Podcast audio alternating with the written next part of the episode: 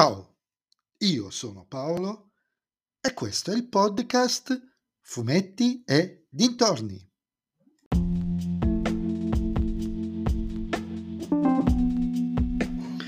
In questo episodio del podcast vi parlerò della quarta stagione di Jurassic World, nu- le nuove avventure, disponibile sulla piattaforma Netflix.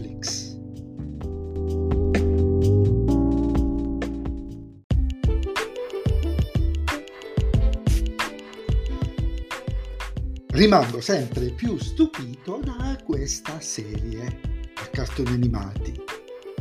Avevamo lasciato il nostro gruppo di giovani sopravvissuti su una barca in fuga da Jurassic World verso il mondo civilizzato, che si era dimenticato o non aveva pensato che loro potessero essere, essere vivi. Ovviamente, non essendo finita la serie, era abbastanza evidente che le cose non sarebbero andate lisce, e infatti il gruppo finisce per spiaggiarsi su un'altra isola che si rivela essere composta da varie aree isolate, singoli eh, bioaree molto tipizzate, giungla, deserto, neve, tenuti insieme da un'infrastruttura tecnologica. Insomma, una serie di cupole con scenari, con i muri che riproducono virtualmente il resto. Il cambio di scenario giova alla trama, che pur mantenendo lo stesso plot base delle stagioni precedenti, porta a nuovi sviluppi, sia come comprimari, una scienziata si unirà al team, che con un nuovo villain straordinariamente assomigliante a Diego Fusaro. E anche delle minacce diverse grazie al villain, che vi do il gusto di scoprire.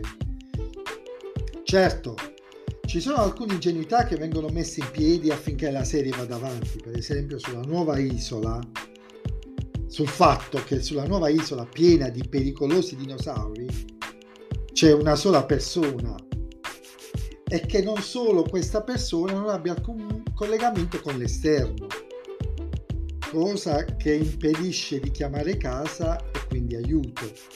Senza questo escamotage irrealistico, la serie sarebbe finita tre secondi dopo che sono approdati sull'isola.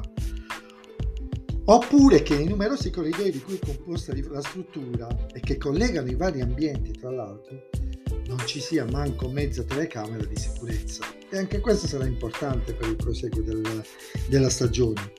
Però facciamo necessità virtù, sono mancanze necessarie e che comunque in un ambito in cui è focalizzata la serie non stonano in maniera così eccessiva e la serie rimane gustosa, col giusto ritmo avventuroso, con relazioni non ma- più approfondite tra i vari personaggi e che mai dimentica le cose successe o dette nelle stagioni precedenti, anzi un paio diventano fondamentali.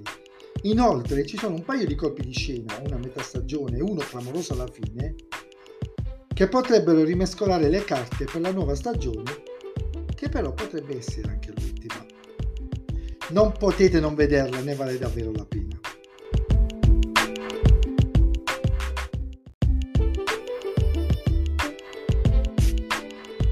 E anche questo episodio del podcast è terminato. Mi risentirete nel prossimo episodio. Se, eh, se vi piace il mio podcast, beh, non dovete far altro che suggerirlo ai vostri amici. Se non vi piace il mio podcast, non dovete far altro che suggerirlo a chi non sopportate. Ciao a tutti!